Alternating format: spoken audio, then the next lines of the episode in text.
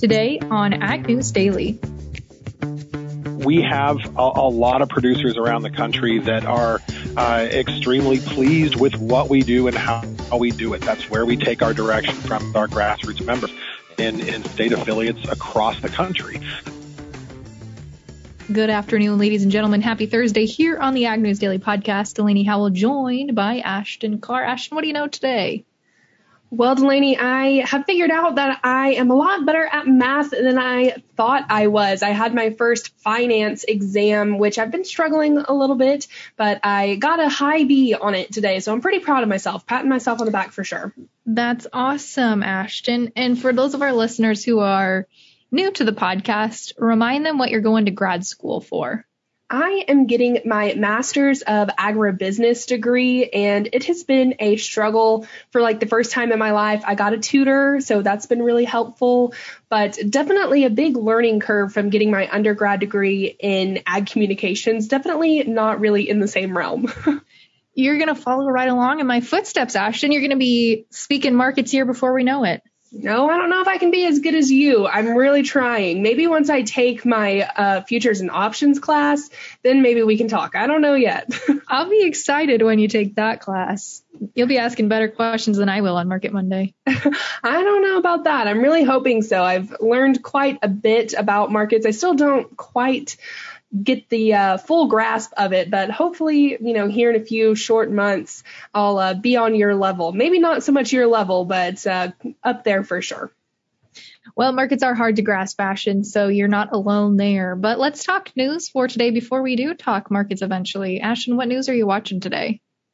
Well, of course, Commodity Classic is still going on. Tomorrow is the last day of that virtual event, but carbon credits, of course, have been a large topic of discussion. And the CEO of the National Association of Wheat Growers says from a wheat farmer's perspective, the carbon market programs can't be a one size fits all type of program. During Commodity Classic, Chandler Goule says, for instance, cover crops for a farmer in the Pacific Northwest who only grows wheat would compete too much for moisture and damage the wheat crop. And something that I didn't even take into consideration that Goule goes on to talk about is the different kinds of climates that we're in here in America. I mean, my climate is definitely a lot more different than your climate in Iowa. And so that's something that these carbon programs are going to have to take into consideration. He says that cover crops will not work in every state as a way to sequester carbon in the wheat industry. He was quoted as saying, We are going to have to find other ways to sequester carbon that will also help us maintain the moisture so that our seeds can germinate in the next planting season. It's something that's weighing heavily on wheat growers' minds right now. Goule also says the National Association of Wheat Growers is forming a special committee on sustainability and climate to further explore opportunities for wheat growers to participate in carbon markets. Well, Ashton, I don't have any commodity classic news, but I do have an interesting piece of news here coming from Cargill.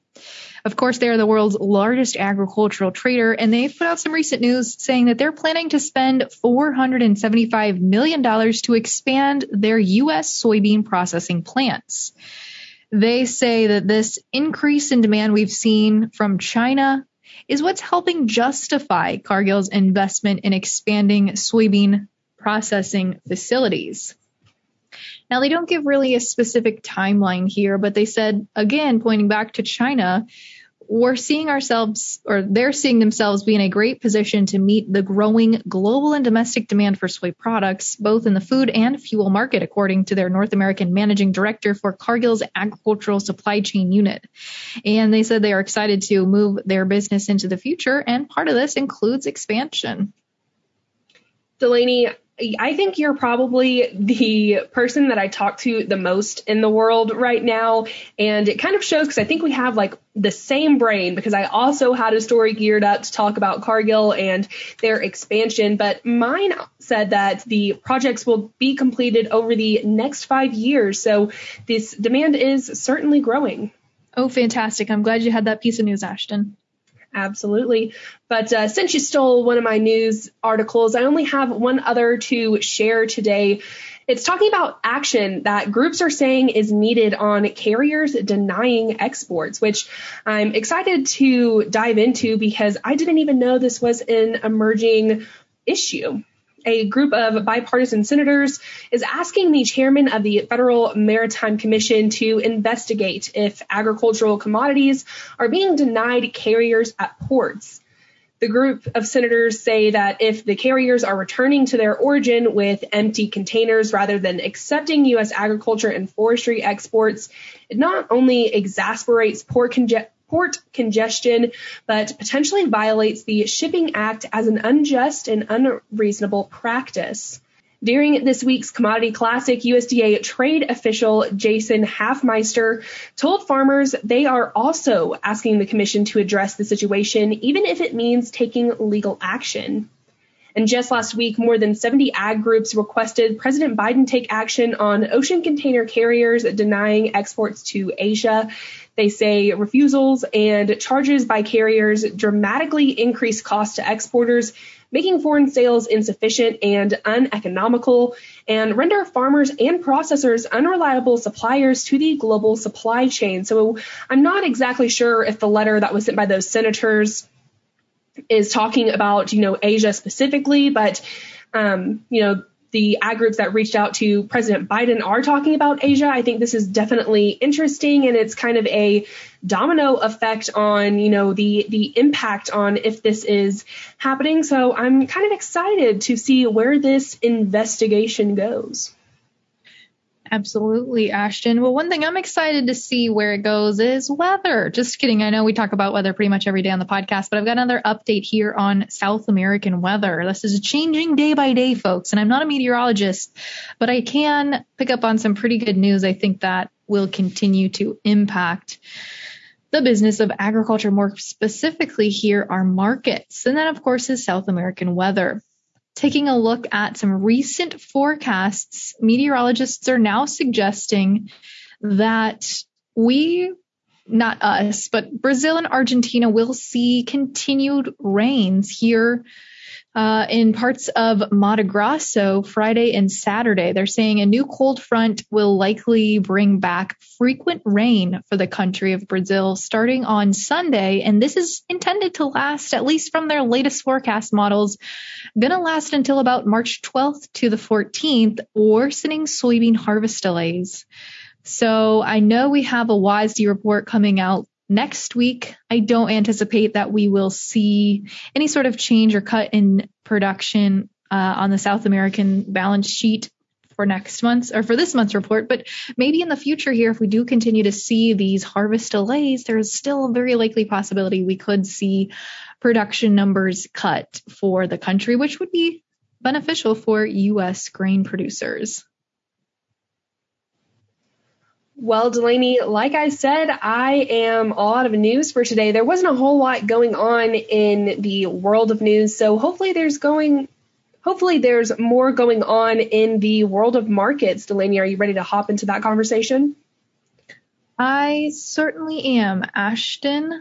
Let's talk markets for today. And as you look across the screen today, we had some mixed trade in the grain complex and uh, I think soybeans got up as high as what 12, 15, 17 cents uh, during today's session. Unfortunately, we could not sustain those rallies, but we still finished higher in the soybean complex. In the corn complex, however, not so lucky. We saw the March corn contract shed four cents today to close at 546 and a quarter. Of the May down two and three quarters cents to close at 532 and a half. Soybeans today up higher as the March contract added four and a half cents to close at 14.15 and a quarter. The May up three cents to close at 14.10 and a half. Chicago wheat slightly lower today as the March contract shed two dollars, excuse me, two cents to close at six forty nine and three quarters. The May down five cents to close at six fifty one. In livestock today, weakness today as the April live cattle contract shed 85 cents to close at 118.55. The June down 70 cents to close at 116.97 and a half. And in feeders today, again, weakness as the March contract shed $1.90 to close at 135.10. The April down $2.32 to close at 138.97 and a half. And in lean hogs, I lied. There was a little bit of strength today in the May deferred contract, adding 5 cents to close at 89.40. The June down 12 and a half cents to close at 94.72 and half. And rounding things out today with our class 3 dairy milk futures, the weakness continued into the dairy complex as the March contract shed 25 cents to close at 16.15. The April down 26 to close at 1768. Now, now we've got some really timely news today. We, you caught up, I shouldn't say we, you caught up with NCBA's Ethan Lane to talk about what NCBA has for goals here moving forward.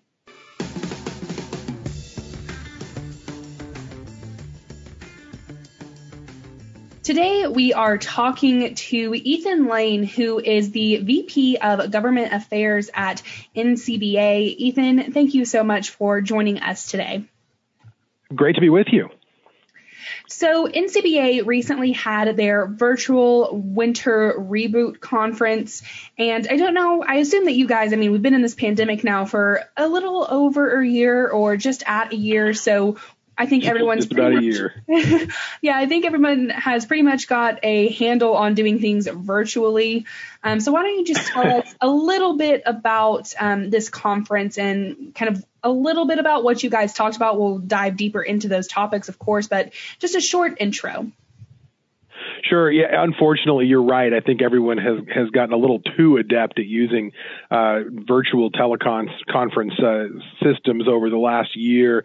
But we did uh, take advantage of that to hold a winter reboot meeting and and sort of make sure we we had that touch base with our producers around the country uh, and give them some of the items that they would have received as far as updates and discussions uh, had we been able to have our typical uh, cattle industry convention this time of year, uh, which obviously has been moved to August. Thankfully, we're still going to be able to have it this year uh, in, in, August rather than having to cancel it outright. But Winter Reboot was a great opportunity for for us, especially in the in the DC office and the policy team to have some discussion about what's going on in this new administration. Obviously, there are a lot of questions from producers around the country about what the new Biden team means for their operations. Uh, they're hearing a lot about things like climate. They're hearing a lot of things about taxes, um, movement on things like the death tax, um, you know, and, and just general sort of outlook for the industry, given uh, some of the new folks that are that are running the show here in Washington D.C. So that was a really good opportunity for uh, myself, Colin Woodall, our CEO as well as my policy team here in the DC office to run through their specific issue areas. And, you know, some of the highlights that, that we really focused on were the theme of, of climate change and sustainability that we're seeing uh, throughout the new administration. This is a, a, really big issue for them. That's something they signaled on the campaign trail. This is not a new topic for cattle producers. This is a conversation we've been involved with, um, you know, since the since the dawn of cattle production in the United States. We're the original conservationists, and and you know the resources that we manage around the country are in such good shape because of the work our producers do. But we're going to have to put some numbers to that uh, over the next couple years with this administration and make sure that they know what a great job we're doing and that our producers get credit for that. Um, so we talked a lot about that. We talked about, uh, you know, some of the opportunities for expanding trade markets and, and also some of the, uh, the, the, the areas where we may not agree with the new administration as much. Some of the regulatory wins of the last few years, things like uh, the Endangered Species Act, the National Environmental Policy Act, uh, big rewrites there that were really beneficial for cattle producers. Uh, WOTUS, you know, the Navigable Waters Protection Rule continues to be an issue. Uh, one administration after another. That's going to be pretty much the same story in this administration, we think. Um, and you know, we we got to just kind of touch base on on all of those issues and and take a little bit of a minute to to digest what this new makeup in Congress means for producers as well. These narrow majorities mean gridlock. It means uh, a lot of deal making, and it it means that there's going to be a lot of power vested in moderates uh, on both uh, uh, in both parties uh, that we're going to need to engage in aggressively to make sure that our interests are represented in the new Congress.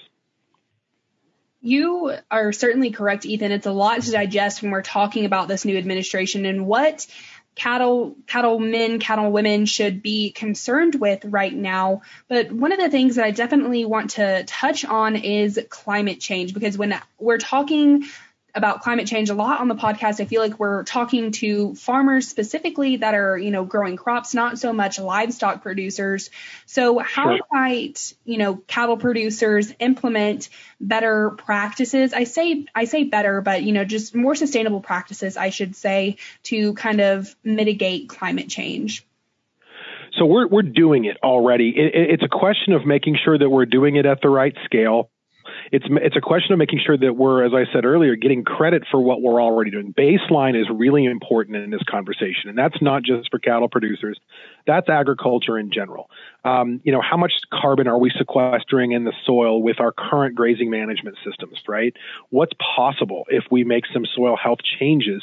If we take some additional actions uh, on those on-farm operations to to increase uh, potential for for sequestration of carbon in the soil? Um, what are we doing as far as, as open space and wildlife benefit? And what are we doing as far as managing fuel loads? And, and what are the what are the you know secondary benefits of that that we may not be getting credit for now? And how do we increase those?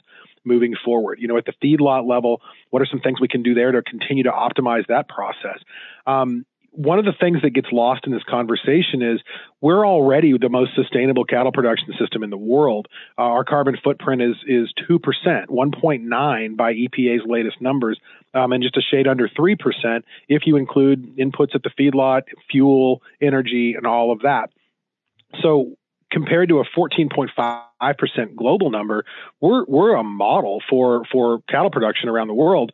Um, we need to make sure that's well understood in this conversation. We, we need to make sure that in global conversations or in conversations with the new administration, they're not using those global numbers to tattoo producers here in the United States uh, uh, with with being part of the problem rather than part of the solution, because we, we very much are that. Um, and and then looking for those ways, as you said, to move the needle, uh, you know, and continue to to increase uh, rotational grazing practices. And you know, one of the things we're really uh, uh, big on here that we stress a lot is, you know, everybody's operation is different. The north side of the mountain doesn't doesn't operate the same way as the south side of the mountain. So the potential of any individual operation has got to be taken into account here. We can't paint this with a broad brush and say, you know, every producer has to do X, Y, and Z in the exact same order to achieve the same benefit. We've got to get close to the ground. We've got to be able to speak intelligently about what's possible and what's achievable in each individual operation.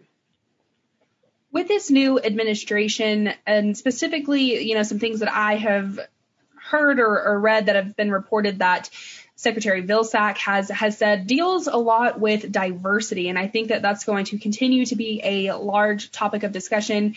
You know, just obviously just with the new administration and other policies not concerning agriculture, but it is leading into the ag sector, which I am very interested in learning a little bit more about because I don't feel like we have talked a whole lot about diversity in this industry. So I, I guess, sure. um, you know, my question being, you know, how is NCBA um, looking towards diversity with this new administration.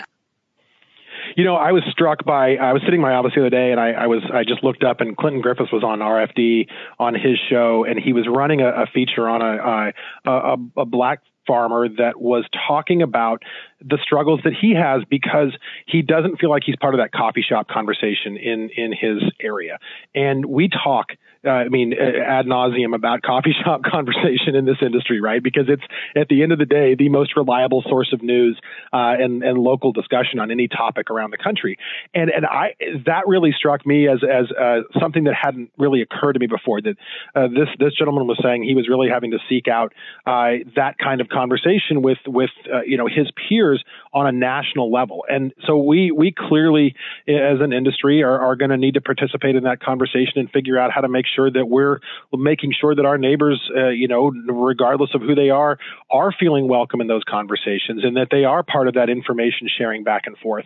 Um, and I think that I think this industry doesn't get credit for uh, for the work that we already do on that front, as far as just you know uh, when you when you go to our conventions, when you when you work with folks across the across the country, uh, depending on different parts of the country. I'm from the Southwest. I mean, you know, we have uh, we have a lot of diversity as far as you know uh, Latino populations down there that have been in agriculture for generations.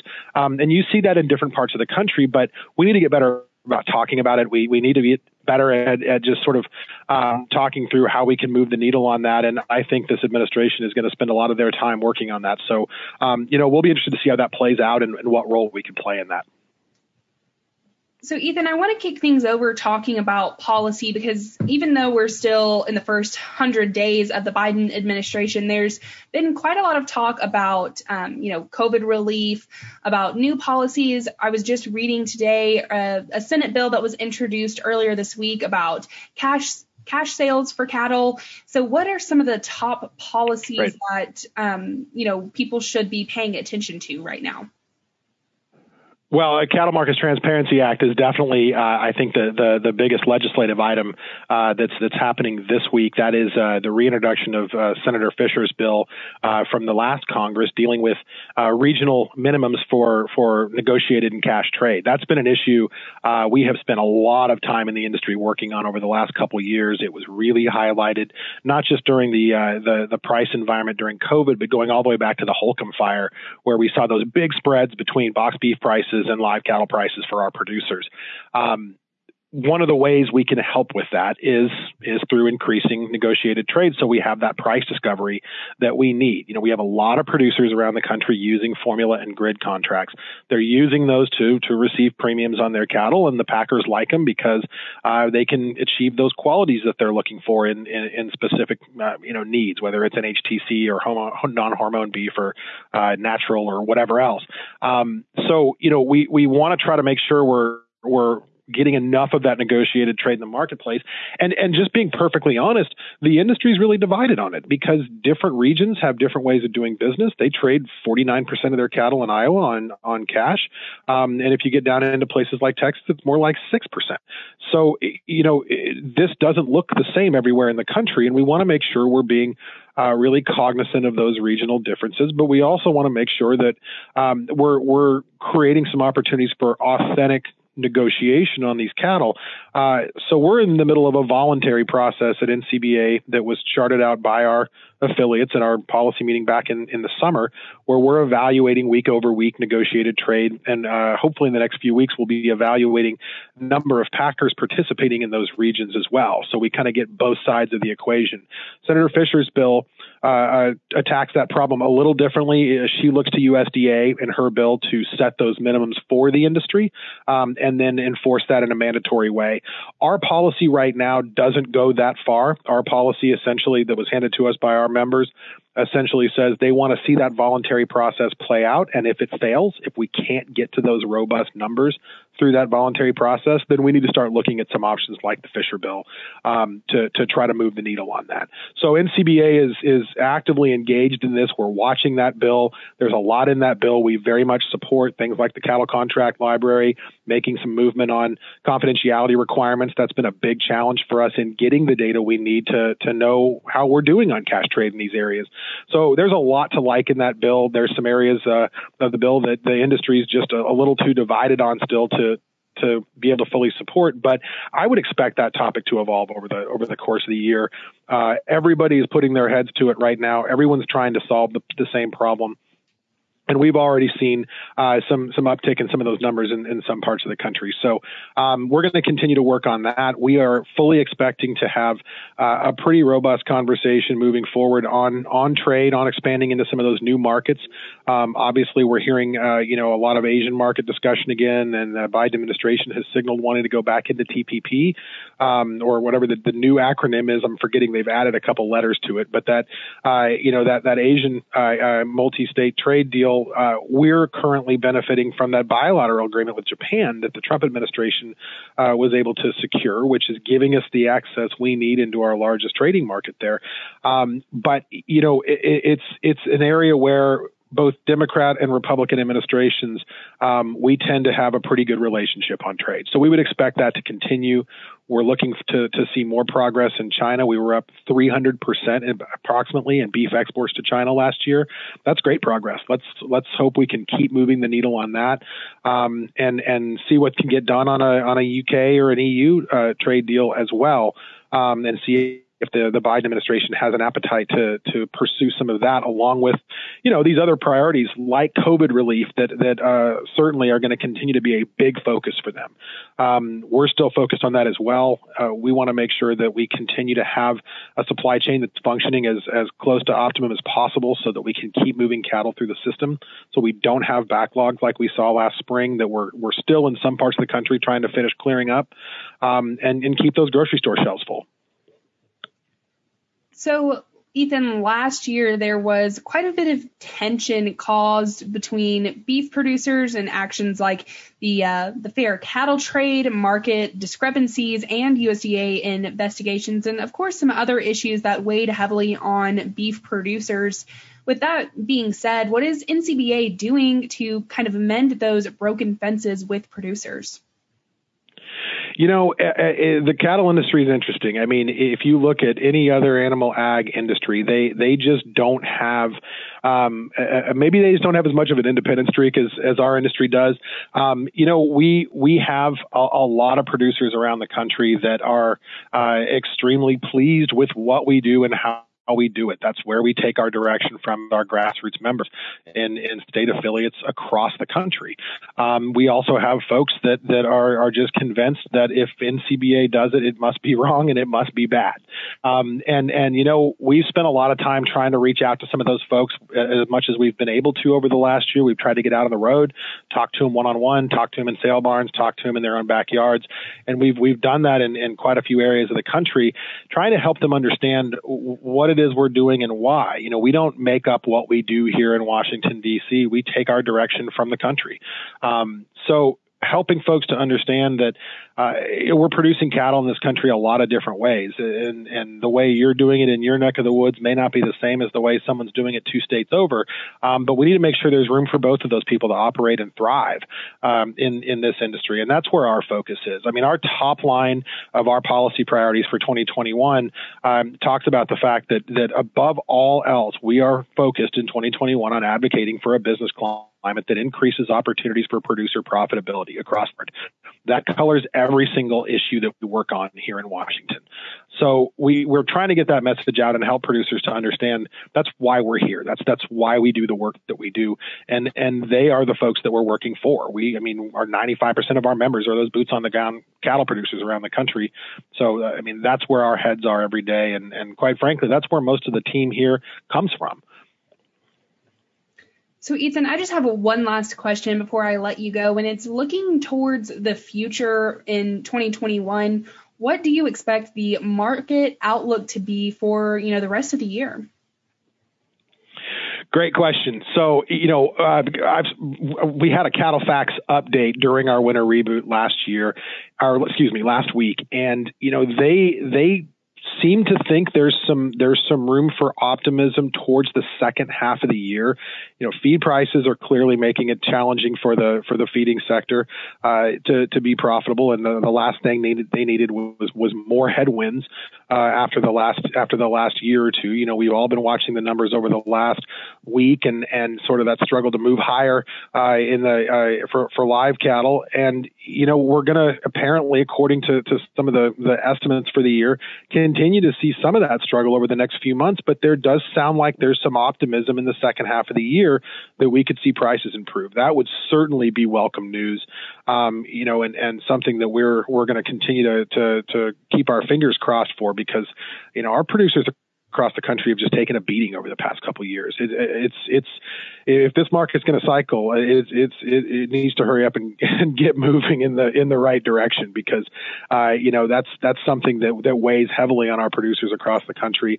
Our job back here is to try to clear as many obstacles to that as possible and, and to make sure we're, we're opening up as many opportunities as possible, keeping the government out of producers' backyards to the extent that we can so that they're free to run their businesses and, and, and be as profitable as they can. And, and right now, a lot of that focus is on trying to make sure we're pushing some of that value down the chain to producers and that they're not getting the short end of that stick because they have been for the last couple years. That that leverage component is a big, big, big part of this equation. There's plenty of money in the system.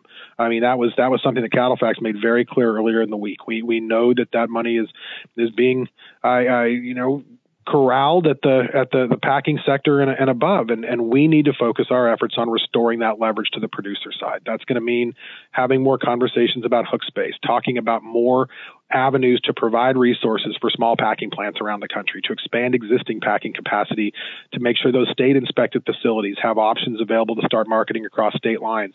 And and growing that footprint of of, of capacity where it's needed around the country outside of you know uh, the the few big packers and some of those concentrated operations. And we're seeing that throughout the country. So with some legislative help and some of the bills that we're working on we're hopeful we can continue to move the needle on that and, and help that market move in the right direction well, Ethan, like you've said before, there is a lot to digest on what's going on in the cattle industry right now, and hopefully that can all kind of simmer down. But again, I just thank you for coming on and helping us to dive, digest and dive into all this information. You bet. Thanks for having me.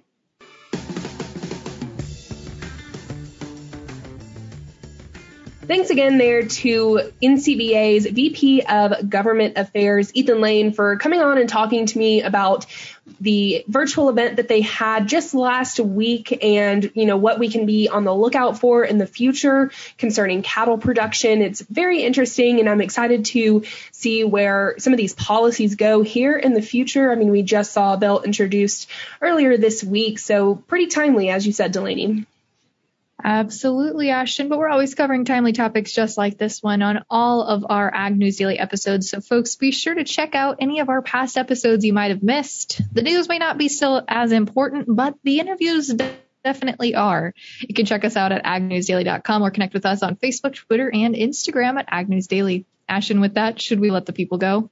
Let's let them go.